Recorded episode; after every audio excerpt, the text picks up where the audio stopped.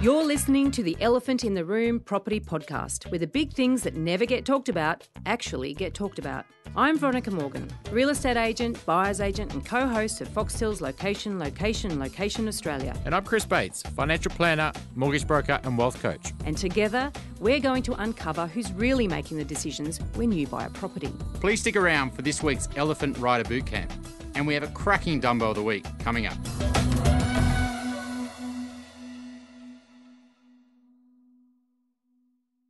Before we get started, everything we talk about on this podcast is general in nature and should never be considered to be personal financial advice. If you're looking to get advice, please seek the help of a licensed financial advisor or buyer's agent. They will tailor and document their advice to your personal circumstances. Now let's get cracking.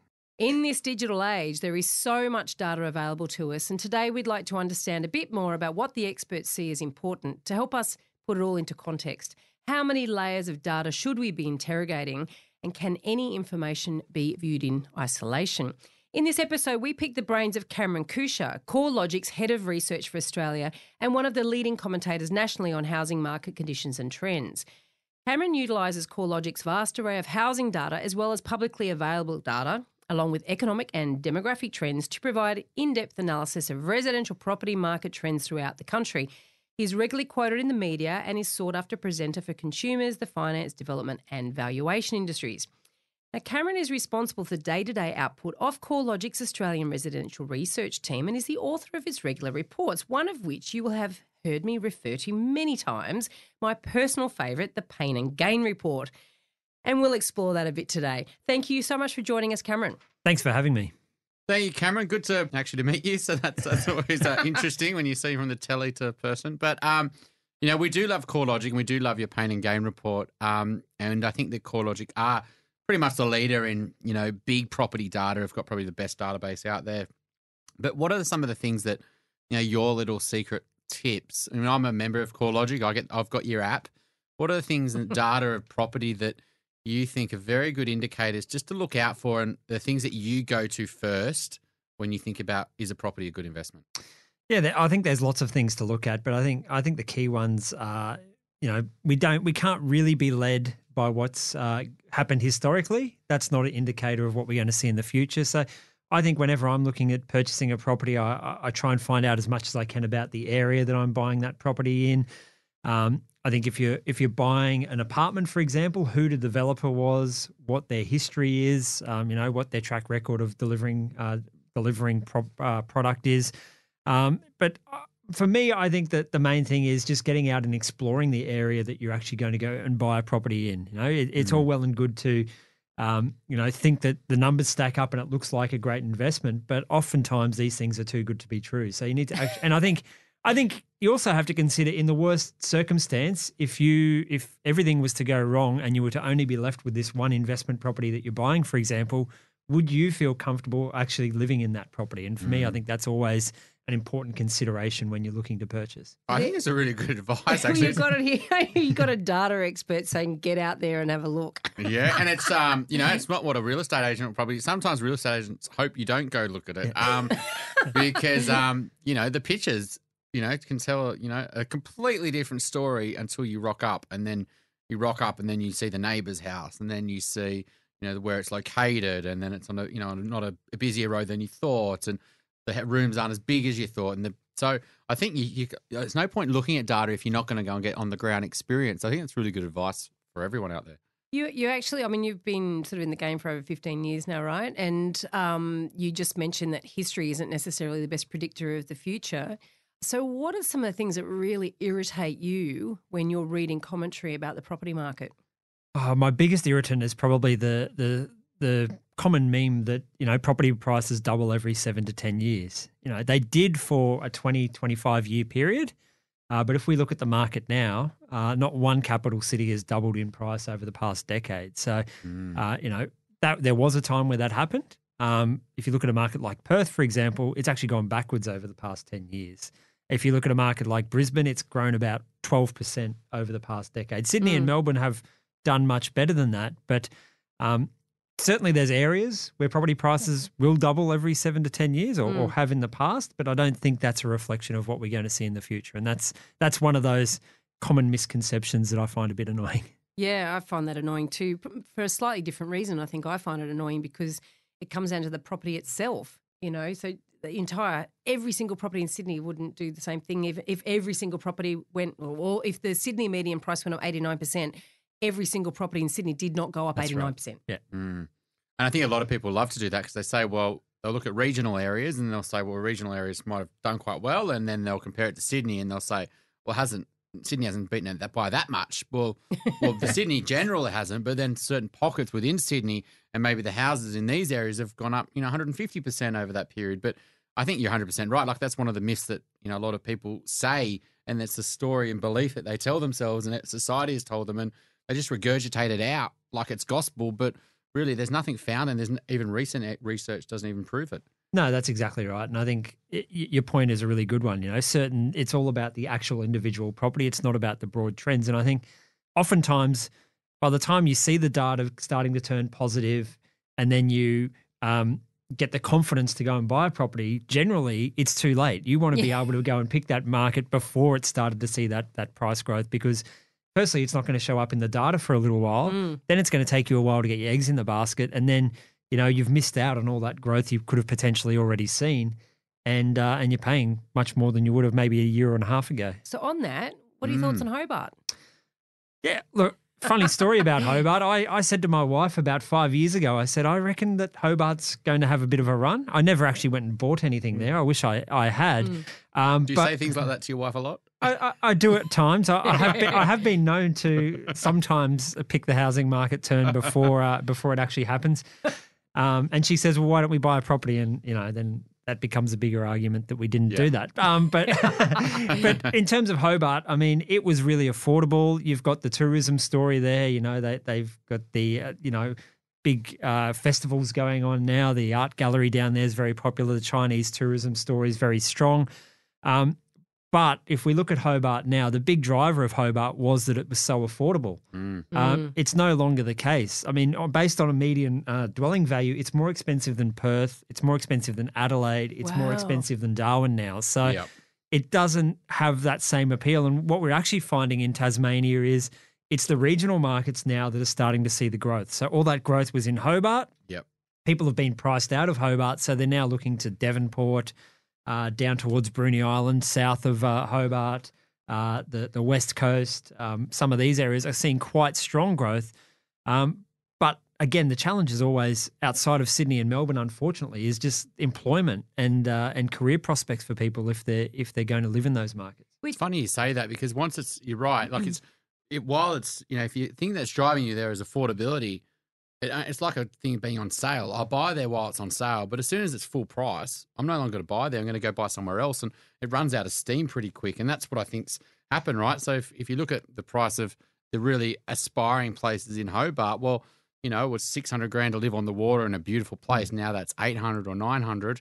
I don't want to buy there anymore. There's other better places I can get value for money. So, you know, you've got to be very careful when you buy in an area that is the only reason people want to live there is because it's affordable, because at some point it might not longer be affordable and then you lose all those buyers. That's right, and I think that's what we're starting to see in Hobart. I mean, it's Mm. very early days in our data, but we have seen um, two consecutive months where values have fallen, and they've actually fallen fairly rapidly over the past two months as well. I think in two months it's down about one and a half percent, which again very early in the data, but that's actually a faster fall than we saw in Sydney and Melbourne when those markets started to turn. And that possibly could be because of the type of buyer that was buying there and and their sort of blow-ins rather than Yep.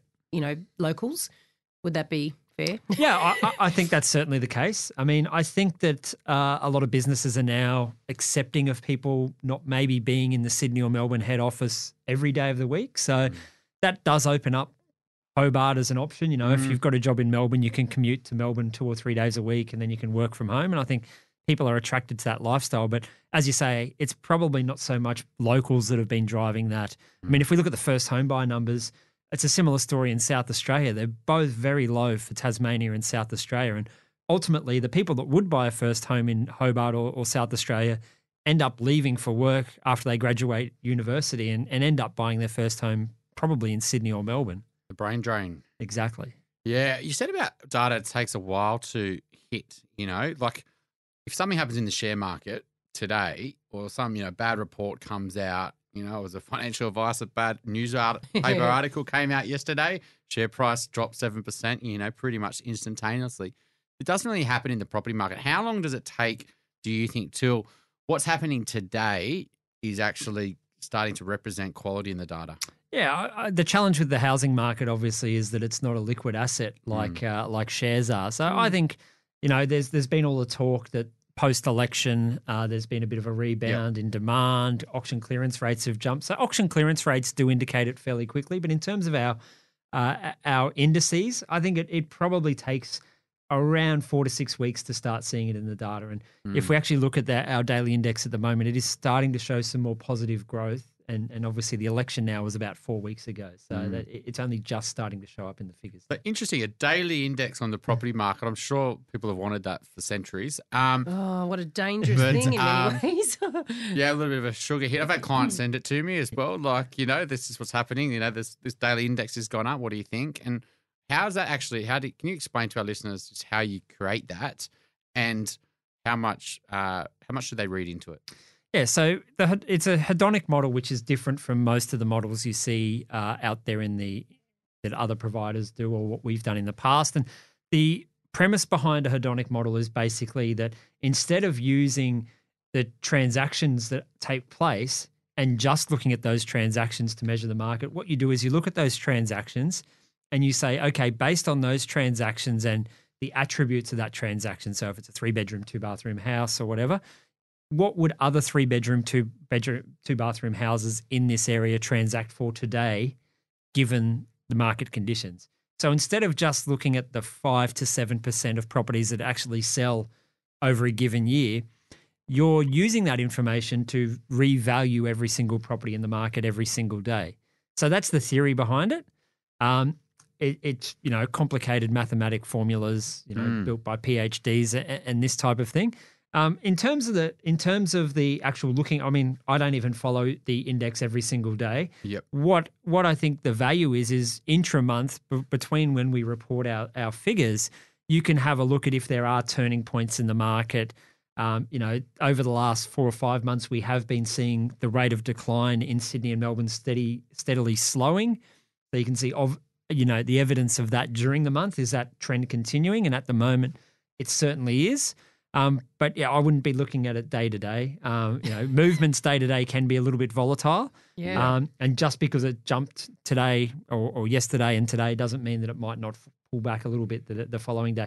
And we've never been, we've never had the visibility of this volatility in the housing market before. So no. Yeah. It's interesting you say that, that auction clearance rates are a bit of a lead indicator. Um, but even before that is really numbers through open houses, isn't it? And and then people applying for loans. And there's a lot of lead indicators that maybe aren't all gathered in, in one sort of data data house.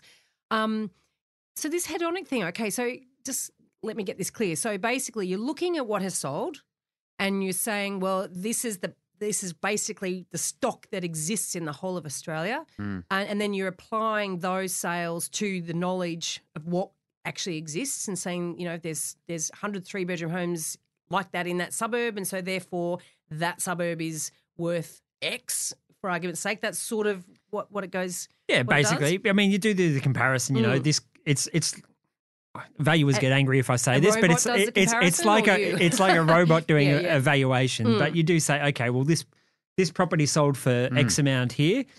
This property here's got the same attributes, Mm. but the land size is a little bit larger. It's in a, in a little bit le- better location. Yep. It's on a quieter street, so you then apply some, you know, escalation of that for the better location. So it's all it's all very complex uh, Yep. mathematical Yeah. equations behind it. And It makes sense though because if you've got 100 properties and you're saying, you know, 5 to 5 or 7 of them are selling each year, well you're forgetting the other 95 that don't sell and if those 5 or 7 um, you know, you can't to say that they're going to be a true reflection on the whole suburb because, you know, there's so many sub-markets within a, you know, a suburb that the 3 bedroom market could be going up in price, the 6 bedroom market could be going down, the apartments could be up and down. So I think you've got to then uh, you know, cut that data and then reflect it basically what that suburbs, you know, as a whole.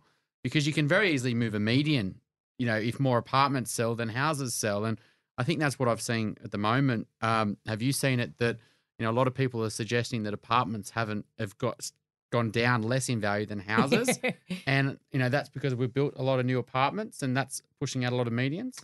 Yeah, the the apartment story is an interesting one, and we were actually kind of talking about this internally the other day because even our index is not showing as big of a fall for the apartment market Mm. as the the, the uh, detached housing market. And one of the reasons for that is when we were building the index, we were actually having the discussion. You know, when someone's buying an apartment, are they buying it at today's price or are they buying it at the price at which the apartment was com- is going to be completed? And we never really came to a consensus as- and we you know we talked to other people externally and everyone seemed to have a very different opinion so what we actually do with our index and I- i think we we look now at what's happened in the apartment market and we know they were Pretty paying bloody obvious. they were paying Yeah, the yeah. prices at that Yeah. date but the way Mm. the index has been constructed is if if you've got a property that has a settlement period of more than uh, a year Mm. we actually exclude it from the index until such time as we get a sale to match it with uh, so you you won't Right. usually get that initial sale from the developer. Then you'll use that next sale to start measuring uh, the performance of the market. So we actually think there's a bit of a lagged effect, and we know you know there was a story earlier this week that there was hundred settlements that didn't go ahead in uh, in a Melbourne tower. Uh, we know from talking to a, a lot of developers and a lot of banks out there, there are a lot of Mm. concerns around the high-rise apartment market. So we actually think that even if even though the broader market is starting to recover, the, the recovery somewhat, don't be surprised to see uh, a weakening of that apartment market over the next few years. And can you separate the data? Because this is the problem. I guess you got existing and you got as yet unbuilt. You know, you got greenfields and you got existing, and and they uh, they do behave very differently. They do, and, and the challenge is actually getting to the point where you can separate that data. So there's some fuzzy logic you can build around that, but it's very hard to actually build the, the the logic into any data to say this is definitely a brand new property. Yeah. and this is definitely because you know some properties may not. Our data is generally pretty good in New South Wales, Victoria, and Queensland from about 1980 onwards, but there could be properties that have sat in the same family for the last Mm. 70 years. So know, you apply that same logic to it. You could have some grand estate Mm. that's that's been in this family for hundreds of years that's selling, and you're now considering that a new property because you've never seen it transact before. So that's definitely one of the challenges in the oh, market. yeah, interesting. And I, look, I know. I mean, we use RP Data, which is still called RP Data professional, isn't it? It so, is, yeah. Um, and you've got those older older properties are sitting in there as a zero purchase price at you know in. I think it's a standard 1930 or something. I think so, yeah, First yeah. of the first 1930, all these ha- properties are transacted at zero dollars. But they Probably would didn't- have been about a dollar anyway, wouldn't it? Yeah. it's not like it's um, well, it was in inflation's- pounds anyway, so Yeah, Yeah, all exactly pounds, right. there you go. But I mean, I think it's interesting because I think a lot of the medians, um, you know, if there's a, you know, lots of new stock or new apartments coming into the market and those apartments are higher priced than, you know, and a big portion of those are selling, can it really move a median in a suburb dramatically? And, you know, a lot of these, you know, best suburbs or apartments are going up. You've got to really care, be careful what's actually represented in that market. That's right. I mean, we, uh, you know, it can be very much biased, particularly on low volume. So one year you can get a lot of lower quality stock transacting in a market. Yep. Then the next year you can get a lot of high quality stock transacting in the market. And then the median shows really strong Mm. growth. But the reality is you've just had the compositional change of what's actually sold. So again, that's why we we're trying to move away from using median prices and move towards this hedonic index, even at lower uh, lower geographic levels. Yeah. Now, th- even that does get very volatile at a suburb and, Mm. and postcode level, but you can use some of the standard geographies. And SA2 region, for example, is the size of a couple of suburbs, Mm. and that can be very representative of what's happening in the market. That's a, a lot more reliable than just using a median price. Yeah, so I guess for our listeners is just when you are reading median growth stories, etc., just always take them with a big grain of salt because you know there's usually other stories behind, sometimes affecting that story. Those top 10 lists generally are median, right? That's Yes. right. Generally, generally median, median anything, median time on market, median price, median rent. Um, so yeah, you just got to take them with a little bit of a grain of salt. Mm. Um, but obviously, from a media perspective, they're great stories. They they love the top lists of this is the best performing suburb, well, this, this is the worst thing, performing. You know, sub- do you think the media rewards really simplistic data in press releases? It's a, I mean, I, I love the media. I do a lot of work with them, so I got to be careful what I say. But I, I, I do find that you know, so I, I'll often write a story, and I think it's a great story, and the media is not interested in it at all. And Because it- it's a little bit intelligent. Yeah. it might require a bit of thought. No, no, no comment there. But you know, then then you get the I, I you you'll chuck together something like the five best performing suburbs in each Mm. capital city, and that will get so much media Oh, coverage. No, it's Do you have to feed the beast, or does It's yeah? a sugar hit. It's a sugar hit, and it's you know, and and consumers feed it or beg it. You know, give me, give me, give me hmm. more. I want to Yeah. know where to invest, and it's like that is not where to invest. And that's and that's why I said at the start, you mm. know, the, the data can lead you to the right area to start looking at, but mm. nothing beats actually getting out there on the mm. ground and, and walking the path and, and doing your own hands on first first person research. Did you find that really hard though, as, as someone who looks at a big picture all the time, and you understand the micro to the macro story? Do you find it very hard that you know you can't really go into that detail because a lot of the mass media want the macro story; they don't want the micro stories. Yeah, it's it's a real tough story because you know we are an, a, a national company, so when we're Yeah. talking to the media, we try and keep it national. But Mm. as you say, the the micro stories are, are very different. You know, I get messages all the time. I'm sick of reading about Sydney and Melbourne. You know, tell me tell me about Tamworth, and it's like. Well, realistically, 40% of the population live in Sydney and Melbourne. So that's Yeah. why you hear so much about Sydney and Melbourne. And I don't know, it's probably less than 1% of the population Yeah. live in Tamworth. So, Well, Barnaby Joyce, Yeah. he was he, he told us everyone should move to Tamworth. It's apparently that's if you want a house, you just and a job, move to Tamworth. Certainly Tamworth. push prices up, wouldn't it? um, you mentioned something that was really interesting, um, and I was just looking online last last night around some of your reports. You've done a settlement risk report. You know, how big are you seeing this as an issue? Because you've got access to you know valuation data, and a lot of banks use your software. Um, you know, and I use it to you know order customers' valuations for for loans and things like that. And I've seen, even though I do very little in the off the plan space, um, and unfortunately, when I do do it, I, I do it because I really want to help someone who's usually in a bit of a pickle.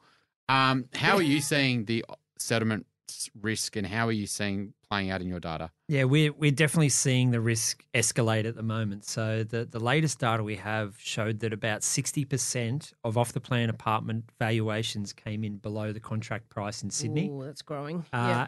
In Melbourne, And, it's- how, over how long time frame well, we measure that each month. So in the last month? yeah, so the, Oh, it, it has been trending a lot higher. Uh, from memory, I think Melbourne was about 45 or 50%. Uh, Brisbane and Perth have been elevated for some time. They're actually now starting to trend a little bit lower. But when you look at what's happening in Sydney and Melbourne, you know, a lot of people bought these properties three or four years ago, thought that it was going to be worth more. Uh, the market's turned against them. Um, there, as I said, there was the story the other day in the AFR about Yeah. um, you know 100 people either defaulting or walking away from their uh, their 10% deposit, presumably on uh, on properties down in Melbourne. We think it's a big risk, particularly because when you look at New South Wales and Victoria, the number of units under construction is only just starting to roll over. Yep. So you've had unprecedented levels of construction. It's Mm. still way above the long term average level. The market's turned against it. Yes, the market might be improving a little bit, but you know the market's down fifteen percent from where it was at its peak. So if you've put down a ten percent deposit, that's that's more than wiped out up. Mm. already. So we do think it's a big risk, and and and we are very cautious about that high rise apartment market. We know talking to our finance customers and that it's certainly something that they're very focused on the risk around this. And I think the challenge with supply is that when you get to a point in the market you need it, you can't create it quickly enough. Yep. But then when you don't need it, you can't turn it off quickly enough Yeah. either. And we're going to have an a- overhang for the Mm. next few years. Um, you know, developers will pull back on their their construction, and over time, that's probably going to lead to a, a period where we actually do need a lot more housing again, Mm. and we're not going to be able to get it to the market quickly enough, and that is going to lead to some price growth. Is there any data around about the composition of that new stock? Like, as in, what is it? You know, two bedroom apartments, and what is really needed in terms of supply? Because I guess I've anecdotally I've seen that you know, like look at Brisbane for instance. Brisbane is not a city that people are used to living in apartments. How many two bedroom apartments does a city like Brisbane need? Um, who were they being built for? You know, at one period of time, there are obviously a lot of Chinese investors, for instance, a lot of Chinese money coming in. They they buy with different requirements to they, the local investor, or dare I say at the non-local Australian investor based in other cities, chasing affordability. Um, you know, and so they keep building, and they're still building, Yep. and they're still offering, you know, three months rent free and an iPad um, for a twelve month lease, and and there's all that stuff because, like you say, the lag they've got to continue finishing off whatever they started building. Um, and then you say the demand for for housing, but if the demand is not for two bedroom apartments, it doesn't matter because they've got all these buildings that really nobody wants to live in. But a developer's thinking about it not on a macro level. What do we actually need? They're thinking, what can I sell? Of course, Yeah. that's what I'm saying. Is uh, is there data around there out there that, that really sort of looks at the difference between what's really required versus what is being built? I don't think there's any real data out there, but I think there's a, a pretty strong acknowledgement that there were too many one and small two bedroom apartments that were built. And, and particularly if we are going to densify our cities, you need more apartments that are actually um, the sort of apartments a family could live in. I mean, Mm. I personally, I live in a three bedroom apartment. Um, and you know, there's there's not that many of them, and and the challenge with three and four bedroom apartments typically is they're put at the top of the building and they're a penthouse and they cost a fortune. Yeah, So they they don't they don't tick the box from an affordability um, perspective. In terms of the overseas story, I think that's that's an important one as well because remember that you used to be able to sell 100% of your properties Mm. offshore. They've changed that to 50%. So a lot of these projects that are now underway or, or kicking off, they're not going to have the luxury of going and doing the Asian tour to go and find a, a buyer if they can't find enough local buyers. So developers are going to have to think a lot harder about what the what the product's going to be and who's going to be that buyer and who's the local person that's going to be Mm. that buyer. yeah. It's interesting you say that because in the boom, there was apartments that were advertised 100% in Chinese, right? Everything Mm. around there, there's no uh, there's no local advertising. Everything is directly to China or other places, obviously. But you know, there was zero desire to sell it to a single local because everything you could see there was nothing marketed to any locals. No, that's right. And and but and, and keep in mind as well, a lot of the developers that have come into the market have been, you know, Thai developers, Malaysian developers, Mm. Chinese. So they've been very much, uh, firstly, probably not as familiar with what us local Australian residents want, but they've been building for the people that they have on their database that want to buy Yeah. properties in Australia. So um, I think certainly some of those developers are going to face some headwinds going forward. Mm, yeah. I think that, you know, what you're talking about there with the three bedroom apartments, the four bedroom apartments really interesting because we spoke, oh, Chris and I had a conversation just before the whole Opal Tower debacle. Because I've been talking to an urban urban planner who told me about Opal Tower and said, you know, it's an entire complex that had apparent- apparently been, as according to him, um, developed with families in mind. You know, three and four bedroom apartments at all levels, and and I don't know because I've never physically walked in the building or even looked at a plan. But um, and then then all that terrible thing happened. But it was interesting just the fact that you had one large developer who was actually looking at that, and I'd be very interested to find out how many are starting to go down that path, or is that really still quite rare? I don't know whether do you I, I don't really have a good feel for it. I Mm. mean, there are developers out there that have been known for their owner occupier stock. You know, Mirvac's always generally Yeah. had a bit of a reputation in that area, um, Lend Lease to some degree as well. But I think the, the challenge that they still come up against is they're seen as a higher quality uh, product. So they Yeah. charge that premium. Yeah. And f- for most people, people, a lot of people that look to buy an apartment, some look to buy for an, an apartment for lifestyle, but a lot are looking to buy an apartment because they can't afford a house in Mm. the Yeah. area that they want. So, and, and particularly in Sydney, you see some of the areas where a lot of these apartments have popped up. Well, what you're paying for an apartment is pretty similar to what you'd actually pay for a house in that same suburb. Well, So- that's Yeah. actually interesting because, and, and do you have any data on this? Because what we've seen is that downsizers like to downsize in the same suburb in which their, their house is, and if they haven't touched their house say for forty years, and it's it sells to a young couple that's going to renovate it, or you know, effectively the changeover cost. There's not much change from from you know a house on a big old block of land versus you know a new apartment in that area. No, and that, that that's the real challenge, and I think that's why we haven't seen this downsizing phenomenon really take off. Because I think people do the do the sums and go, well, by the time I pay stamp duty, I, I pay any ta- other taxes that I might have, I go and buy uh, this property. It's not worth it for me to downsize. So, Mm. uh, look, I think that you know we can talk about the tax system, and, and there's a lot of issues there, but I think that uh, there's not really the incentive for people to move out of these homes, and that's why you see uh, so many people still living in four and five bedroom homes when their kids have left because it's just too hard to downsize. You made an interesting point there, just a throwaway comment around. We could talk about the tax system.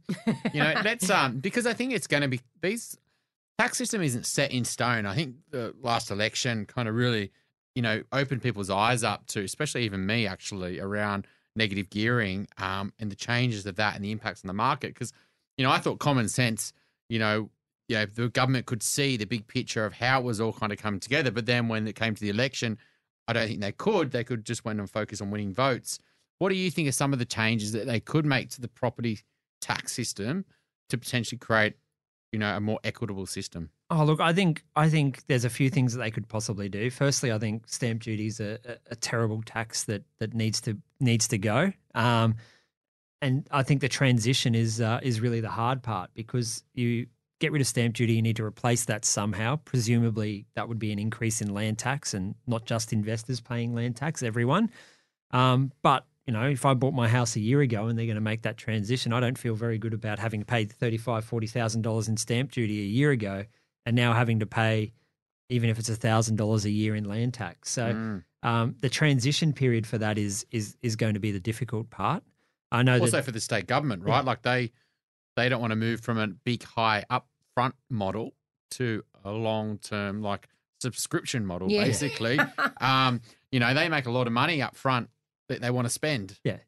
They they do, but equally, I mean, look at what's happening in New South Wales and Victoria now. They've been they've been swinging rivers of gold from stamp duty revenue, and now the market's turned against them. They're going to have a big hole in Mm. their in their in their budgeting. So, um, you know, if you have surety about what tax you're going to get every year, it means you can plan better. You're not at the behest of what happens in the housing market. So I think Mm. that's important. Um, look, I I didn't think that the opposition's policies around negative gearing and the capital gains tax discount were were were good policies. Um, and I think obviously the electorate kind of showed that as well. But I think that we should have a discussion about whether Mm. negative gearing should be uh, still in existence or if there needs to be some changes. And and I'm not adverse to to some potential changes, but I think a smarter way is not to say you can get it if you buy brand new properties, but you can't get it here.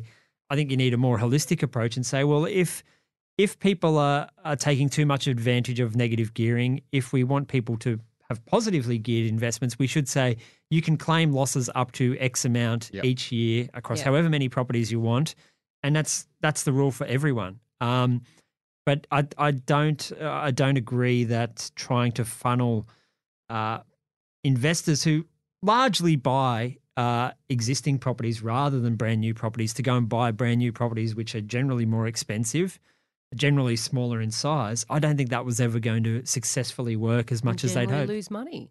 Um, and interestingly enough, you you back to data because uh, there was uh, some revelations throughout the electioneering that um, some of the assumptions that the Labor Party had been building their policy on, uh, namely around that proportion of investment dollars spent on new versus established properties.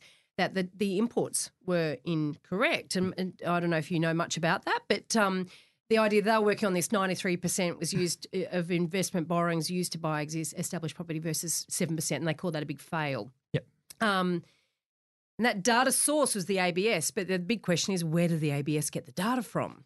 Well, the ABS get the data from APRA and they get it from the, the individual banks. Um, but I think this comes back to the to the fact that the government's been defunding the ABS. So if you want quality data, you need to actually spend the money. I mean, we know that as a business, we spend many millions of dollars on acquiring and uh, capturing data, and the ABS captures a lot more data than we do. If if if you want to be able to make good decisions about the housing market, about the jobs market, about the economy as a whole, you need to make sure you have the best data. So reducing funding to a body like the ABS is uh, is not a great way to go about it. I mean, I know that they've got quite old systems and they need to overhaul those systems. Um, I think you also need to employ people that actually understand. Yes, it's good to have statisticians, but you actually need to get in people in there that understand how how finance works. So you need to target the right people to be uh, not just collecting that data, but analyzing that data and making it available uh, out there to customers.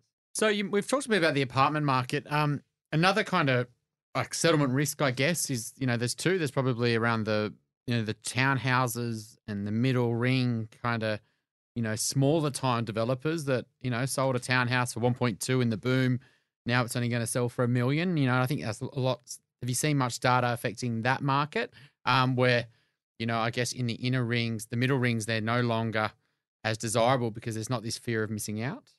Yeah, I haven't seen too much data on that, but but certainly that that has an impact as well. You know, someone that's got a large block that's subdivided and built two houses and said we'll keep one and and and we'll sell off the other one, but the, again, markets turned against those people, and we know that in property development, particularly if you're not a large developer, margins are typically very narrow. And if you're Mm. doing this without experience, um, again, when the market turns against you, you can get yourself into some strife. So, yeah, I think that there's going to be some heartache in those areas as well. Um, uh, look, I, I'm, I'm a big advocate of townhouses. I think that they're a product that's not been delivered as much to the market as it should be because it is that kind of balance. It's not an apartment, it's not a house, but it Yeah. sits somewhere in between. It gives you a little bit of land. Um, I, I think it's a very good product, but generally, uh, councils don't really seem very supportive of that type of product. And I think they, I mean, I, I'm in Brisbane, and they're talking about, um, you know, banning townhouses in most sub, most middle and outer ring suburbs of the Brisbane City Council area. Even the outer ring. yeah, which is just crazy to me. Yeah. That's interesting because I can understand in the inner ring, you know, you've got very strong status quo, you know, NIMBY mentality that they're trying to protect. And, you know, then the council says, well, we want to keep our rate players happy. We'd rather up the rates on them rather than more rates. Whereas I find in the outer suburbs that, you know, that's usually a little bit more relaxed and the councils just want to increase their rates and they're will, willing to approve them. Yeah, it's, it, it seems like an, an odd move to me, but I mean, you hear very similar stories in, in Melbourne. There's a lot of resistance to to people um, subdividing their properties and putting in townhouses Yeah. as well. So Well, And- I I know even some of the council areas in Sydney that, that we deal with, and I guess you can do it, but then they force you to do a, a, to- a strata subdivision on a lot of two, Yeah. you know, two lot um, Mm. uh, development is sort of a bit ridiculous, really. I mean, then they're forced to share insurance. They might not even know where their neighbour lives, you Yeah. know, because it could be tenanted, and then, there's privacy, and there's a whole bunch of issues around that. Yeah, it that's quite- it. Yeah. So I think councils just need to get a bit more progressive with their views, and and you're always going to have those NIMBYs that don't want change. But I think ultimately. When you buy into a suburb, you live in that suburb, but you don't own that suburb, and you don't have. I I believe you don't have the right to say this suburb can't change just because I live here. Now, on the townhouses, in terms of data, there is quite a frustration when we're looking at pricing up a property. We might be looking at a, at a townhouse, and he's like, "Well, what data do you, do you use? You can't uh, apartment data. I think the townhouse data is lumped in with apartment because it's strata, right? That's right. But it doesn't really apply. And then likewise, housing data doesn't apply either. And how do people interpret what's available? unfortunately it's very difficult and it's a it's a challenge we're trying to um, take on at the moment of actually separating. So you've got houses you've got units and then trying to separate it out to say from the unit segment you've got apartments you've got townhouses. From the house sector you've got attached houses detached houses. Um, but it's it's very difficult mainly because there's no one standard data source. Mm. so all of our data comes from each of the different state governments and they all produce the data in a different way. And then we're trying to package that up at a national level to say, this is the overview of the housing market. So Mm. it's something we've been trying to do for some time. There's certainly a lot more focus on that now. And, and even with townhouses, you've got very different types of townhouses. Yep. As you said, you've got strata townhouses, you've got non strata ta- townhouses. I mean, on the Gold Coast, we've got um, developments at Sanctuary Cove, which are all freestanding houses, but they're all on strata titles. Yeah. So, based on Mm. our rules, that would actually come in as an apartment Yeah. when we know it's not. So, So, what do you do with it internally? well, for that, we've made an exception, and, Right. and where we do, we make exceptions, but we've just got to build more intelligent systems to be able to. Know to what to make an exception on? Exactly. Yeah. It's so funny, so good that you say that actually, because you know sometimes clients will say, "What do you think of townhouses?" And I'm like, "Well, there's townhouses and there's townhouses, and you know, like if you think about 1960s townhouses in premium suburbs, you know, you know, we had more space, you know, and so they're bigger blocks. There's you know usually bigger townhouses. They've got more green spaces. Um, you know, See, they're I more. it's the opposite. A lot of the older townhouses we see are tiny, like absolute little boxes, and um, whereas some of the newer developments are actually larger, and they're Mm. they're a great uh, alternative for families um, because they do have you know a better standard or a higher you know larger accommodation. So I mean, there's small modern ones as well, but that I mean, certainly we see that in the areas that we buy. Yeah, I think I mean obviously there's different suburbs and different demographics, but I think a lot of the you know units, for example, like a um you know in Melbourne, you know there's lots of little villa units, Mm. and you know they're actually not bad little investments because they're like almost like little houses. You know they're not they're Yeah. detached. You've got a little garden. etc. So when you're looking at unit data, you've kind of got to say, well, is it a high rise or is it a medium density or is it a, s- like a four block, Yeah. four units in a suburb? And Or an Art Deco block in Bondi, for argument's sake, is completely different to you know something in Zetland. And that, and I mean, Mm. this is all the kind of stuff we're trying to tackle. You know, segregating it by is it a high rise apartment because that's very different to a low rise. Uh, but it's it's one of the challenges with the data, but it, it's certainly something that we're going to be looking at uh, going forward. And, and and again, one of the reasons why, yes, the data can guide you, but you need to actually go and do the legwork and and understand what each property is, why you'd buy it, why Yep. you wouldn't buy it. What do you reckon is the most dangerous piece of data or source of data to take in isolation?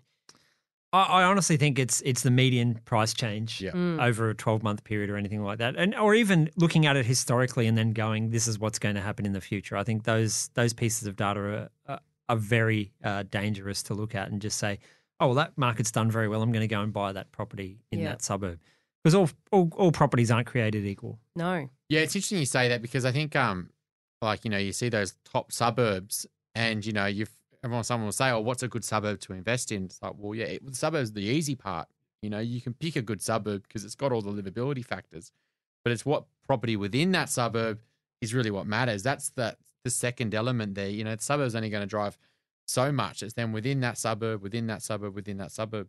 And even within suburbs, particularly big suburbs, you need to be close to the amenity that drives the Yes. drives the value of it. I mean, it's not it's you can be you can say I'm in X suburb, but you know if you're a three kilometer walk from all of the facilities, well then Well, if you're on the main road. yeah, it's uh, it's it's not what you want. That's really interesting, actually, because we've got a client buying at the moment um, in Reservoir, right, in Yeah. Melbourne, and um, you know, she was just, you know, Which was to. just made famous from a shooting. oh, was it? Yeah. Yeah. Okay, Anyway, well, there you go. There's shootings all over the place. Yeah. Have you forgotten about next week? Darwin Um, and Melbourne. Hmm. But you know, and you know, it's a kind of inner north suburb of Melbourne, and you know, we're looking at some map, and she just send me some examples of what you're thinking, etc. Um, and yeah, she went for the nice ones, you know, bless her as you would. Now the weatherboard and, and such like that. And then when I looked at the map where these were, these are a long way away from any public transport. Um, and and the kind of like a, um, I don't know, like a fan, I guess. The further you go out, the further you can be away from public transport Mm. because it's less scattered. And um, you know, and there was the when you're comparing properties, there was one property that was 600 meters from the train, 200 meters from the shop, beautiful tree lined street.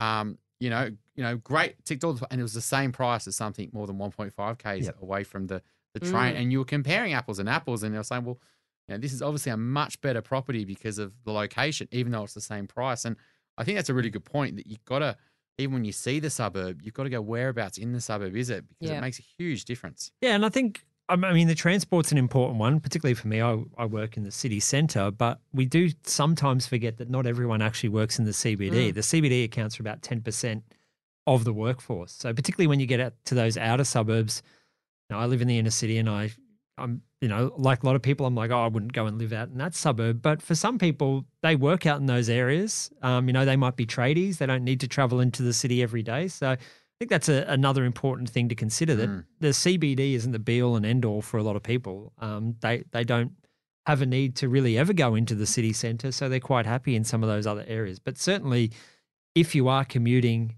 to the inner city, I think being close to public transport is a very important consideration because I, you know, I don't live in Sydney or Melbourne, but I'd hate to Mm. battle traffic in, in Oh. Sydney and Melbourne on a on a weekday Yeah, morning. it's rotten in both cities. I think the other thing too is what people, as their kids grow older, when their kids get into high school, they start to think, oh, public transport's really important for our kids' Mm. mobility. Um, otherwise, we're going to become a four car family, and you know who wants that? Mm. Um, and also, then you become mum's taxi and dad's taxi, and who wants that either? you know, I love the fact my daughter can Mm. get on the train on her own. Um, so these are important considerations, not just for commuting to work as well. You Yeah. know, it's just for getting getting around generally. Now, can we talk about your pain and gain report? Yes, And so, are you the are you the author of this? I am the author. oh, yeah. hands! You know, I'm going to high Signed, five. it, signed it up. I bang on about this all the time because what I like to do, I like to remind people that in it doesn't matter what the rest of the market is doing. Every single quarter, we get reminded that sort of ten percent plus or minus a bit sells at a loss every single quarter in Australia. And um, but there's beneath all this, I'd, lo- I'd like to know whether there's there's the I guess the recent downturn in Sydney and Melbourne particularly has had much of a change on that. and also just the composition of the certain sort of takeaways around what's more likely to lose money than not. Yep. I'd love to hear about that. Yeah, so I'm actually working on the new report, which should be out in the next week or two. Um, and we are seeing now quite a big spike in the number of properties selling at a loss, more evident in the unit market. So, again, that's another reason why we think it's going to start to show up more in our indices data, that weakness in the in the apartment market.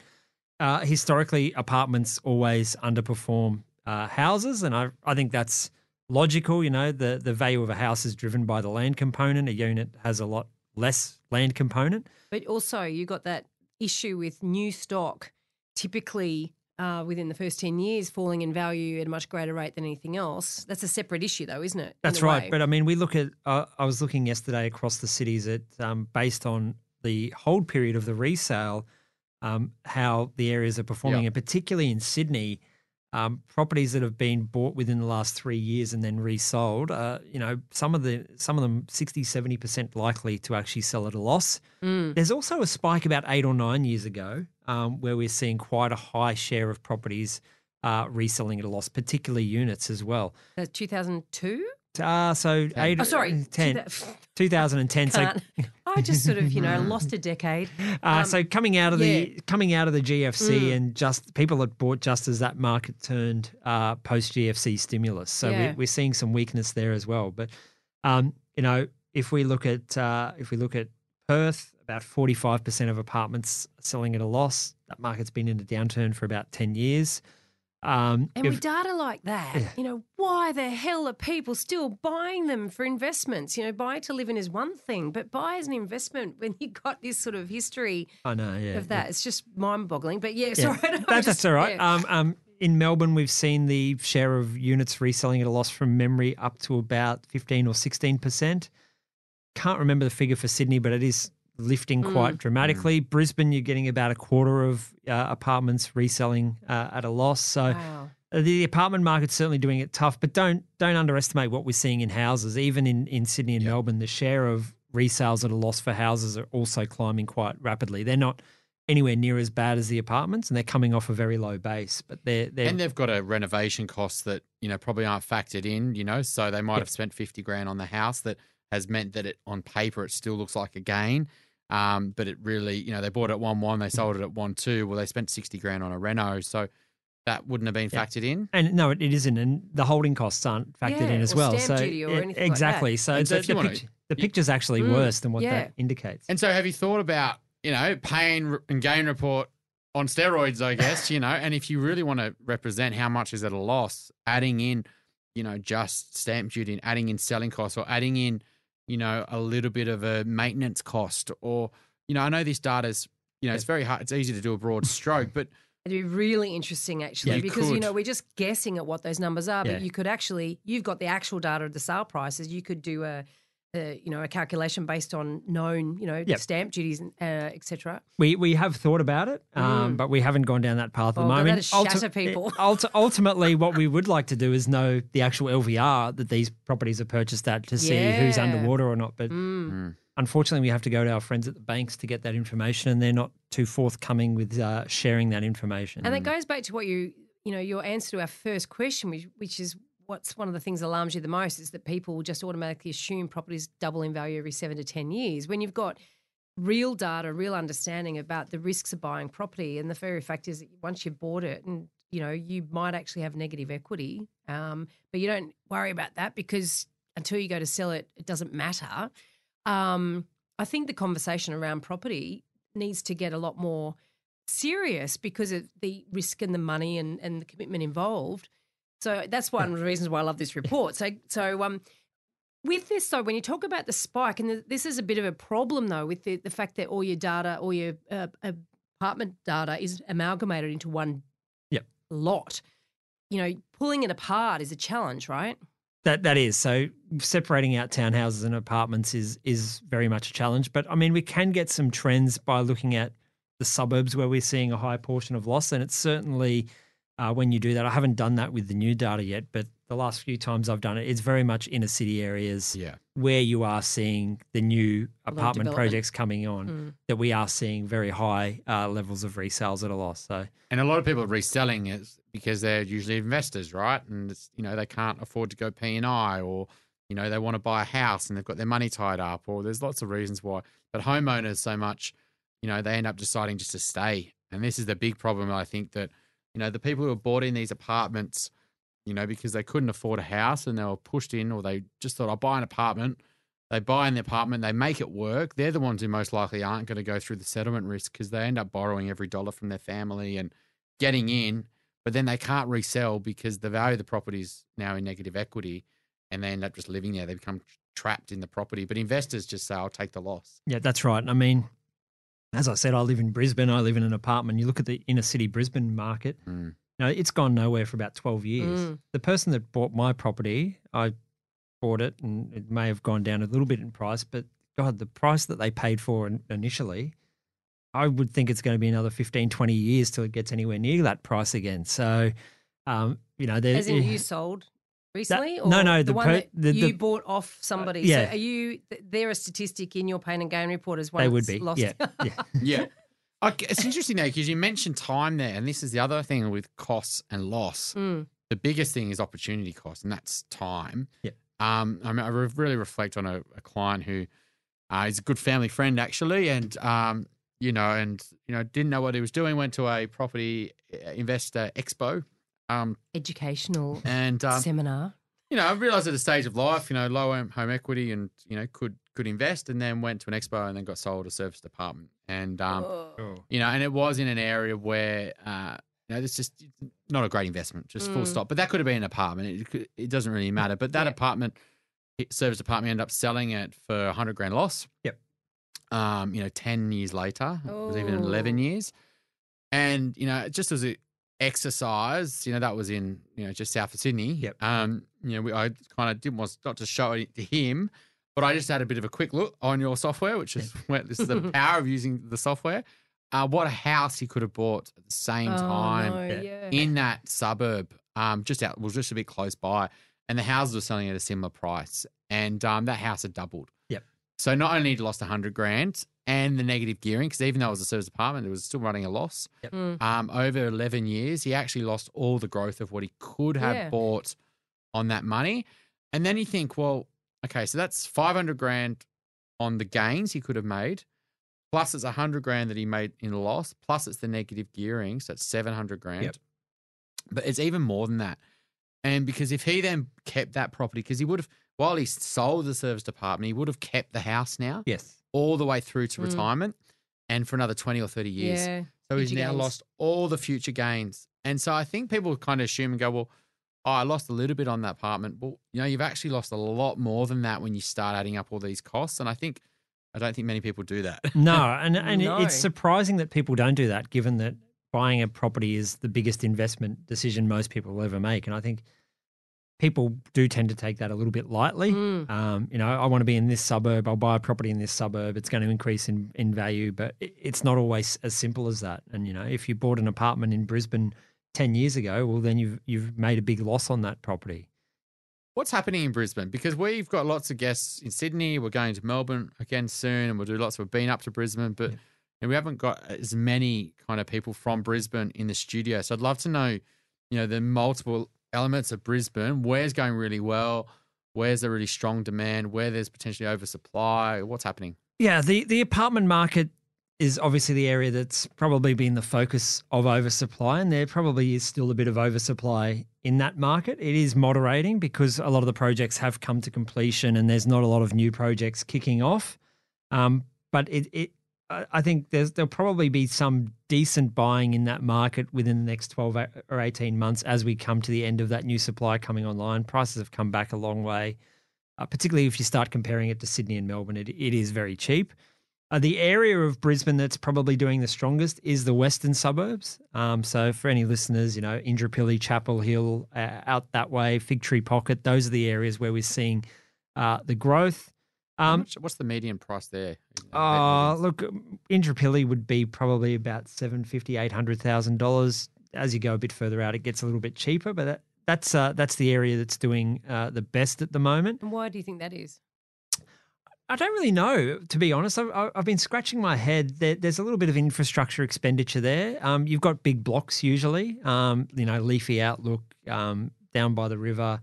Um, I think that's that's probably why. Uh, it's still fairly close to the city as well, but the the challenge in there is just the roads are actually pretty terrible. Mm. Um, there's no there's there there is a freeway, the Centenary Motorway, um, but there's no train line really through that area. So that that that's still the challenge. Um, the inner north is doing all right as well. Um, that's the most expensive area of the city, So but suburbs like uh, Wilston, Windsor, uh, uh, Paddington. Paddington's that I always kind of get area. Yeah. confused with with Brizzy because that river snakes. It does, you know, yeah, and so- I'm just confused as to what direction I'm even in when I'm in Brisbane. it's Uh, easy in Sydney and Melbourne. It is, yeah. We need a straighter river. Um, Yeah, absolutely. A- And I think that's being driven by people that are actually migrating up to Brisbane. I mean, the the most expensive suburbs in Brisbane, you're talking about a median of you know 1.1, 1.2 million. So what you Mm. Get your, your Sydney side who goes, oh, it's great value. I get so much house. Yeah, that's right. So, you know, for 1.2 million in Sydney, you're Mm. living 20 Ks out of the city. For 1.2 million in Brisbane, you're living 4 Ks from the city. Yeah. Um, But- Interesting though, because the interstate buyers are having a big impact up there. You're Not only from a, a home buyer point of view, but also an investor point of view. You know, they're shopping with potentially bigger budgets, and they're competing with the first home buyers up there, and they're thinking about well, what worked in Sydney and Melbourne was buying four or five k's from the city, housing. Yep. And so they're kind of buying in these Mm. inner north, in the inner west, Yep. you know, Balmoral around the river, because they know that's where the best growth is. they, they do, and, and they've seen it happen in Sydney and Melbourne. You know, Brisbane's a, a growing city, but it is still a lot cheaper. And, and I think those are the desirable areas. Um, so that's where it's doing quite strong. There's still quite a lot of new development going out uh, around places like Springfield, uh, North Lakes. So that there is a lot of new housing coming online. I mean, Brisbane's certainly not restricted in terms of new housing like Sydney is. Um, there's plenty of places to to put lots of new housing. The Ripley Valley uh, out past Ipswich, um, there's a lot of new housing going on in there, Mm. and uh, there's talk about extending the uh, train line through to there. Um, so um, that's that's a, a good, fairly affordable area for people that don't need to work in the city. And even if you do need to work in the city, you are you are going to be able to commute in uh, via train pretty soon. But the Brisbane market's just really plugging along pretty slowly. You know, it's fallen a little bit over the last 12 months, not to the magnitude we've seen in Sydney and Melbourne. Um, you know, it, like anywhere, the challenge at the moment is actually getting finance. Um, I think uh, we did see a, a little bit of a bump from uh, in southeast Queensland, more so the Gold and Sunshine Coast. Uh, when Sydney and Melbourne were really booming, people were using their equity in their properties in Sydney and Yep. Melbourne and going and buying in those areas. That certainly seems to have uh, slowed down quite a lot uh, at the moment. You know, Gold and Sunshine Coast are actually more expensive to buy property than than Brisbane. So, Yeah. um, and, and we are seeing that migration level pick up. But I, I think Brisbane, Adelaide, Perth, all of these markets have the same challenge that you've still got very high unemployment rates. The labour market's not really tightening very quickly.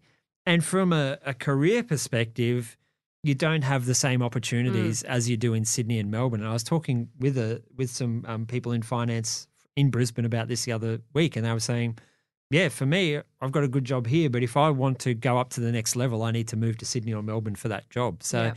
and I think that's always going to be the case unless the governments of those states can find ways to actually attract people, attract big businesses Yep. out of Sydney and Melbourne. And I don't know how they effectively do that because you've got talent pools of 5 million people in both of those cities versus just over 2 million in Brisbane, just under 2 million in Perth, Yeah. you know, just about And one and a half million in Adelaide. Yeah, and you've also got where do the people that are that talented want to go? And they want to go where there's big knowledge centre existing rather than being, you know, going to an outlier. So you've got all those sort of other factors involved.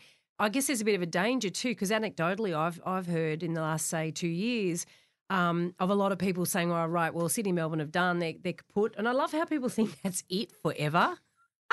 just does make me laugh. I'm getting out. It's done. I was what? Hmm. this too will pass. You know. Oh, I'm going to go to Brisbane because that that's it. That's it now. Sydney, Melbourne, never ever ever going to Yep. do well. Let's go to Brisbane. So then you got this affordability chase, which has obviously been been something that's happening throughout the boom. Oh, I'm going to go and buy in Brisbane or Newcastle, two big big places, and Adelaide's popped up on the radar. It's affordable, and I keep saying why are you chasing affordability when you're chasing an investment? Because at the end of the day, you, you want to be chasing gains, you know, growth and all that sort of stuff. Affordability, whether you can get a two bedroom apartment there for the same price as a one bedroom in Sydney, that doesn't matter. Yep. You know, if it's not going to do its job. But what I have heard anecdotally is there's been quite a bit of money going to Brisbane for houses in, say, the last 18 months to two years. So is that then artificially inflating Brisbane's prices?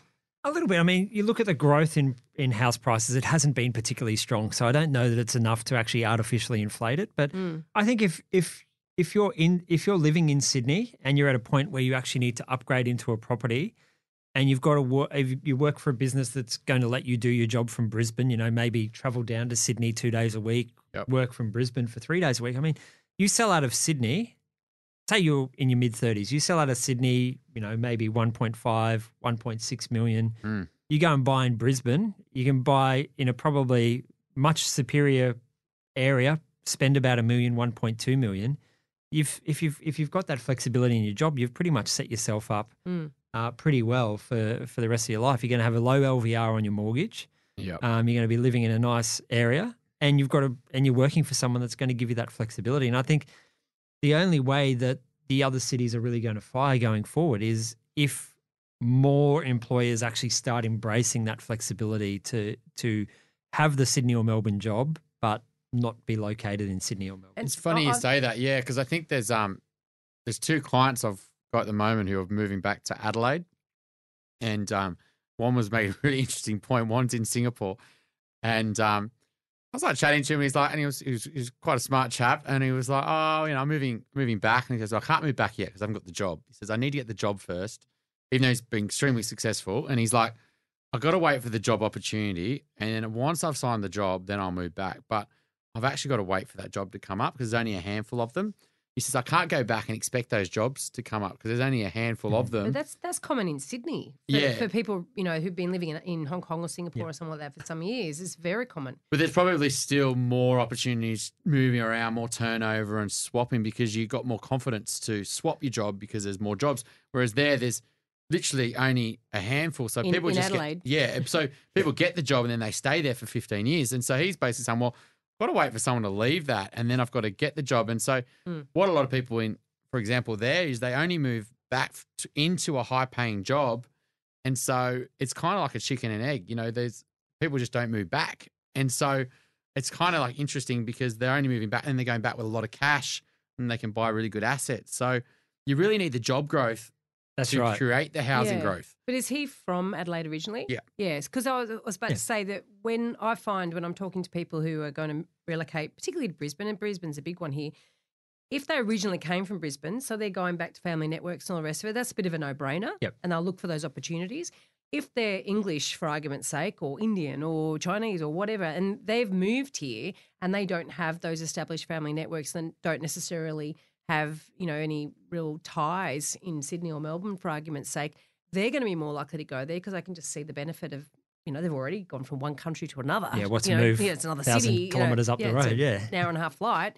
Um, but for someone to move up there and let go of all their family ties and you know that that chase for affordability and and and flexibility of work and, and having no mortgage and all the rest of it that that comes with a lot more consequences, doesn't it? It does, and I mean, I've spoken to people in Sydney, and you know, it's easy to say, "Well, why didn't you move to Brisbane?" And people have said to me they thought about it, but you've got to leave your family behind. You know, if you want to have a, if you want to have kids, there's no family network to support you when mm-hmm. you're when you're up in Brisbane. So, that, I think that's that's a popular one. Oh, you know, just move somewhere more affordable. It's Yeah. not really that easy, and you know, childcare is expensive. Um, and and people do increasingly lean on their their family to help them with that kind of stuff. And if you're if you're living away from them, I mean, I've my wife is from Canada, so we uh, my parents are in Brisbane, and we've got help there. But you know, she's got no support from Mm. her side of the family whatsoever. So no job opportunities coming up in in Sydney or Melbourne are going to entice you out of Brisbane? Oh, who knows? But and and then the other challenge is the cost of living in a in a market like Brisbane or Adelaide. Mm. If you've got a decent job there, there has to be a pretty big incentive to move away from Sydney or Melbourne because, you know, the wage difference between Brisbane and Sydney is about fifteen percent, but the price difference is what sixty or seventy percent difference in Yep. terms of a house. So there has to be a, a pretty big lure there to to make you consider doing that. Yeah, so if that closes, the incentive's gone. That's right. Mm. And I think what's happened now is that you know Sydney has become more, more affordable over the last two years. There's hope again for first home buyers. Whereas if I reflect on conversations just three years ago, Brisbane was coming up almost daily with clients. Um, and you know, and there's a client right now. She's from Brisbane. He doesn't want to really move there, but you know, they're looking at what they can get for their money up there, and they're thinking about it now. But they're still thinking about Sydney. If I reckon if that was two years ago, they'd be moving to Brisbane. That's right. Yeah. And I, but I think there's a, you know, if we fast forward say three or four years time, you know, those those pockets that the young families are thinking about now will probably do all right, and the Brisbane will come back on the conversation again. So, you know, I think long term, I do think there'll be a bit of a, you know, a push for people going up to Brisbane just because of affordability. Yeah, and I think livability as well. I mean, honestly, I travel to Sydney and Melbourne quite often, and I hate trying to get around the roads. Like it's just, Oh, I they mean, do I, suck. I don't like tra- I don't like traffic at the best of times. Mind but Brisbane hasn't have fantastic no, roads. it's it's it's pretty bad as well. Yeah. But I mean, I, you know, you come in you come into the airport, you try and get out to Homebush. You you fly in at nine, and it, Mm. it takes you an hour and a half in a cab to get out to Homebush. yeah. And you're thinking to yourself, I'm going against, tra- I'm theoretically going against traffic, Yeah. but it's taking me this long to get around the city. So, um, What are we going to Homebush for? Oh, presentation yeah. I mean, the um, the only other final thing, sorry, is to um, talked about is around the greenfields. We talked about apartments, talked about townhouses. What's your experience of greenfields and you know the you know when it goes well, when it doesn't go well, and some of your data shows when it doesn't. Yeah, Greenfield's probably not something we focus on too much, um, just because the data is quite lagged. Again, it's it's kind of like the apartment market that Can you just explain exactly what you mean by greenfields? Oh, sorry. Well, greenfields. Are, in reality, it was a farm, Yeah. and then the farm became close to the city, and then the farmer thought, "Hang on a sec, I no longer should sell it and you know have cattle." I'm a billionaire because I've Um, just had a rezoning. and I can sell it to seventy million to Stockland, or I can sell it Yeah. to you know, etc. Okay. Um, and so you know these these are these were green fields. Now they're Literally. Yeah. lots of uh, houses. Yeah, I- and as I said, we don't have a huge amount of data on it because it's got that time lag, uh, and overall, it's a pretty small portion of the market. Mm. But you know, talking to some people, um, the the challenge w- with Greenfield ultimately is the price. I mean, particularly in Sydney, I mean, vacant land's about four hundred and fifty thousand dollars, and that's on the outskirts of the city. And then you plop a house on that, it's another two hundred and fifty thousand dollars. Um, the first home buyer stimulus that's been bought in in New South Wales and Victoria seems to have supported that market reasonably well. Um, but I think again the the big challenge at the moment is actually getting access to finance to go and take out uh, take out a loan on those properties. And I think there's been a, quite a few stories in the press about um, you know some of these developers having to drop uh, big discounts, and I think that's probably scaring people off a little bit as well. And I think it's scaring the lenders off as well. That Mm. um, you know, there's there's a reluctance to to go and lend to that product at the moment. So, um, you know, I think particularly in Sydney, there's not a lot of land left. So I, I still think longer term that that greenfield stuff uh, stock will do reasonably well. Bit of a different story in markets like Melbourne and Brisbane, where you've got, you know, you don't have the geographic constraints that you do in uh, in Sydney. You know, you can keep doing urban sprawl Mm. as far as the eye can see. Um, You'd be it'd be a bit surprised, I think, if you go for a drive out and towards kind of Penrith, and then you kind of go south and north. There is actually, you know, lots of land. I think it, it feels like because we've gone But there is a mountain that's going to stop you Yeah. ultimately. well, well, yeah. If uh, if you go directly straight to Penrith, yes, but then if you go north and south up Yeah. towards Richmond to the north, um, there's still lots of land. If you go south, maybe towards like Campbelltown and Liverpool, Yep. there is still a hell of a lot of land, and you can very easily do this because if you go onto Google Maps and look at a satellite, yeah, you can just see it. And um, I think uh, you're right. The the builders are offering huge discounts. You're talking, um, you know, before it was like we'll give you a free kitchen. Yeah. Now it's like we'll pay your mortgage for a year, Yeah. or we will, you know, give you sixty thousand dollars off the build. You know, um, and it, you have to think why? How can they afford to do that? And the reason they can afford to do it is in the boom. they were basically making huge fat margins, and so they were selling a house for three hundred, which would, you know, really they should have sold for two fifty. Yep. Um, and now they have to sell it for two fifty because there's no one else buying them, uh, and that's the same for the land. Now they're dropping the land prices as well because they can't sell the land. So I think that you know there's lots of um, problems because that data when they start, you know, three years time Yeah. will start showing that. Well, we are starting to see in Sydney that land prices is dropping off, but uh, you've got the other challenge that so many people have been hunting for those Mm. those uh, sites that they've paid overs for those properties, and now they they have to bring it to the market at a certain price, or they have to sell it. So, I think it'll be interesting over the next few years to see. Um, again, I think a lot of these foreign buyers that have come up and optioned these lands, may be selling them uh, off to some local developers that are going to grab that, but ultimately, a lot of the land is controlled by a few larger developers, and you know they can really control supply in some of those areas. So, In um, fact, I was talking to, I won't give away the suburb, but my accountant lives out in a place that I've never been to and there is no train line, right? And um, he sold his house because he wanted a bigger family home. And he was saying that there's there's a, a very, very wealthy um, family developer that owns a lot of land out there and they're just not dropping their prices, but they're not selling either. So they're quite happy to hold. And they're protecting you know their prices. I wouldn't say they're protecting the values, but they're protecting the prices um, Hmm.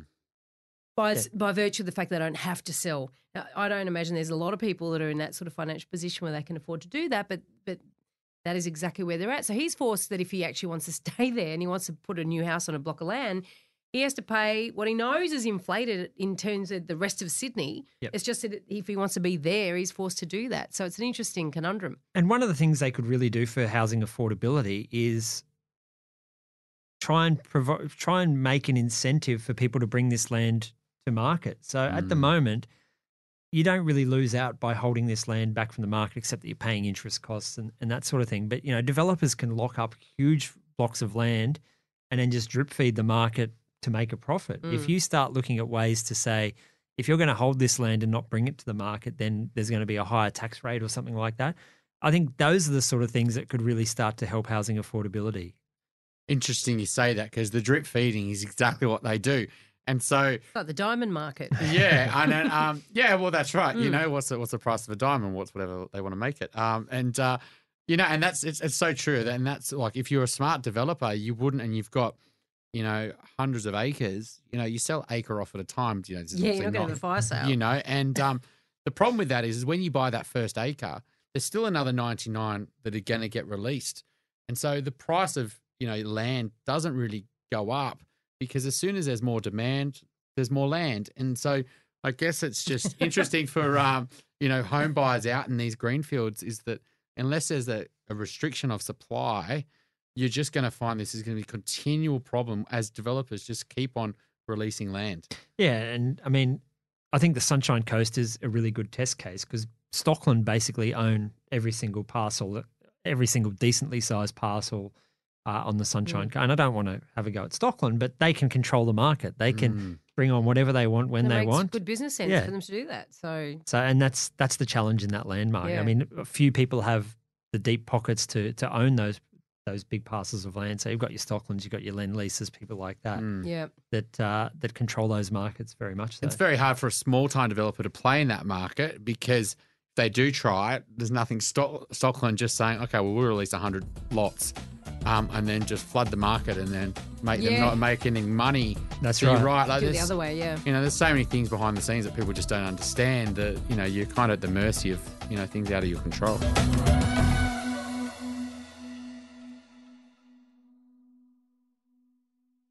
Every week we hear incredible stories of the dumb things property buyers do.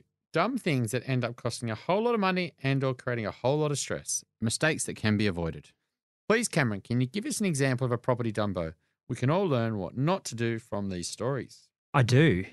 My, it's actually one of my property dumbos. We always love those. It- well, they're the best. And and I think it, it comes back to actually doing your research about uh, a property. So my property dumbo was when I bought my previous house, I didn't spend enough time uh, sitting at the house before I purchased it, and increasingly the air traffic to Brisbane Airport has grown and grown and grown, and the uh, didn't check the the flight uh, paths, and the flight path moved to Yeah. directly over my house. Wow. So my wife and I got to the point where we couldn't even really have a conversation in our house because the aircrafts are actually bringing down their landing gears right over our house. So And were you in a Queenslander weatherboard? I was in a Queenslander, and I'm the least handy man in the world, so I, I couldn't fix that, and um, so that was my property Dumbo. But you know that I learnt a, a good lesson from that. That uh, again, when you're buying a property, it's not just all about the the suburb; it's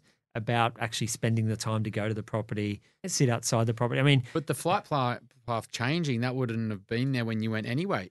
No, I mean we did already have planes going over there, um, and I think what actually happens in Brisbane Airport is they there's a few suburbs they move it over, and whoever complains the loudest, they move it to the next suburb for a while. But Mm. because the traffic picked up so much, and because there's only one runway, it was at night time. It was basically a constant stream, and of course. Mm. You don't do the open home at night time. You do it on a mid middle of the day on a Saturday. I was so about to say, yeah, it's, it's the half an hour that the open house is. That's the time. You've got to go back at other times. that's right. Yes, yes, So- absolutely. So, that's the big lesson there for me. How long did you live there for? Uh, I lived there for about five years. Right. So you you suffered through turning up the telly every Yeah, time a plane right. goes over it. or if we were watching Netflix, having to stop Netflix while uh, while the plane went over. It's funny. I was doing some videos yesterday, and um, it's all about out in the road, and we all went over different pockets of Sydney, and like in Paddington, then went to, you know, in Surry Hills and Clovelly, and like, and so with the videos, you got to wait for no planes, and pretty much everywhere we went, we were getting plane noise. Like we were in Centennial, we had to Mm. stop there. We went to Clovelly, we had to stop there, Yeah. and so it's surprising how much is actually affecting, and it's obviously different levels of plane noise. Um, and you know, the and the plane routes do change, and new runways get built, and Well, you've got prevailing winds as well. Exactly. It's uh, different times of the year. You'll find different flight paths affect different different locations. and different times of the day. Mm. You know, the planes. You know, you don't really care if it's at two o'clock if the planes come over, but No. it's six o five when the one's coming from London.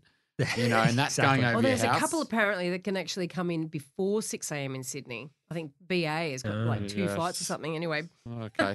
No, very interesting. I like that one because it's um, and you're right. I think that you know people do go, um, you know, at the right time that suits the seller. Yeah. Um, which is when the, it's the beautiful sunsets, or you know, it's great lighting, or the snow school run, the, or the lighting is a cla- yeah. The Yeah. parking and school run they're, they're classics. You know Mm. the the old idea about you know when when the house has got more natural light, and you you definitely know that agents will deliberately uh, set a time around that. But also with the flight paths, it's quite perverse. It's Yeah. because I remember when I was a selling agent, you had people that were selling under the flight path, and they said, "Oh, we want to make sure that you know we avoid." The flight path, and I'm like, well, you can't control the wind. Yep. Mm. and Murphy's Law will be that you have the auction at a certain time, and it will be that time when there's more planes than any other time. It's just potluck. But it'll be interesting with Badgerys Creek in Sydney because people out in those suburbs have never had to really bother. The the flight path was never a consideration for them, Mm. but it is going to become a consideration for them. Going and that's more of a transport airport, Yeah. right? That's more of a. Um, this is not people. These are They've got the cargo. Well, yeah, we're, Yeah. We're, this is more around our kind of how do we get our stuff to the world, and Yeah. you know that's most likely going to be more of a twenty four seven. I'm pretty sure, like would airport so. as well. And so you know at three a.m. Yeah. and so and these I don't think we're going electric planes anytime soon no. uh, to get rid of the noise. Um, it's interesting though when when you say about the flight plan though, like when they're going to open homes. You know, there's something wrong when the music's on. I think, uh, and so um, you know, put candles. That's fine, but when you go in there, and I don't know the- what are candles masking. yeah, Ah. that's true as well. But um, you know, there's the music's going off in the kitchen uh, on the back deck. Uh, I just kind of want to go in there and just turn the music off and as a bit of a stunt, just to play around with the real estate agent because um, once Turn you the lights off. That's what you really need to do. You Yeah. go through, Yeah. really annoy them. Turn the lights off, and it's in a cave. And, oh, they've no got natural light. Yeah. Cameron, thank you so much for coming and joining us. That's been very informative. Um, I hope that you've um, had an opportunity to express some things that maybe you wouldn't normally express in a podcast. we tried to trap you a couple of times and you wouldn't bite. we really appreciate your time. Thank you very much for having me. Thank you, Cameron. We want to make you a better elephant rider, and this week's elephant rider training is. Let's talk a bit about settlement risk. And this doesn't just apply to brand new property, it applies to any property that you might buy. And then you might think that if you need to walk away from it, God forbid, that you are only going to lose the 10% deposit. Now, this is a, absolute myth that a lot of people think. Now, let's face it, 10%, you know, it's nothing to be sneezed at. If you're a million dollars, that's that's $100,000. Who wants to lose that? But some people think that if you get into, you've signed a contract on a property, it's gone unconditional, you've bought at auction, and for whatever reason um, you can't complete on that sale or you can't settle, then, well, that's all right, I'll just have to walk away from my 10%. Well, it's not that simple. Okay. We actually did an episode ages ago. I kind of remember the number. It was probably in the first 10, maybe 11 or something like that, which was Australia's biggest property Dumbo. And actually, we took you through a case study of a situation where. Um, a couple, a very well known couple, actually bought a property and didn't complete, and what happened. And what can happen is if that property sells at less than what you agreed to pay for it, you're not just up for your 10%. They can sue you for the difference and costs and a whole bunch of other stuff. So I this Elephant Rider Bootcamp is really about really understanding what you are committing to when you buy a property. You are committing to buy that property at that price within the time period or at the end of the settlement period, usually six weeks in, in uh, New South Wales. It can vary. It can go from 28 days up to six months sometimes. But whatever is the settlement period that is agreed, whatever the price is agreed, that's what you're signing the liability to come up with the rest of the money by that date and take ownership of that property. And you do need to understand, and, and a, it's a, it is a myth that a lot of people just do not realise that you can be sued for a lot more than that 10% should that owner be losing money. Now, it could be, and, and, certainly with developers, you know, if they're going to be forced with the prospect of going broke, because a whole bunch of the people that they sold properties or apartments to off the plan can't settle, then you can bet your bottom dollar they're going to go and fight not to go broke. So there'll, you know, quite likely be a lot of legal action of people being sued for all the other losses because they are not completing on the sale. So very, very important lesson there. Please join us for our next episode when we interview Andrew Price. He's a managing partner of EY Sydney and he's a co author of a very interesting report which goes back to 1994. And we tackle the big question of is renting better than buying? Now, it's an insightful conversation, and we really look at some of the big issues and the individual need for a home, but we also talk about policy changes that need to be looked at by governments because we are, as a society, changing. Don't forget we're on all the social channels. We're on Facebook, we're on LinkedIn, we're on Twitter. Or you can connect with us on theelephantintheroom.com.au. The links are all there for you. Please connect and send us a message. We'd love to hear from you. The Elephant in the Room property podcast is recorded at the Sydney Sound Brewery. This week's podcast was recorded by John Resk, editorial by Gordy Fletcher. Until next week, don't be a Dumbo.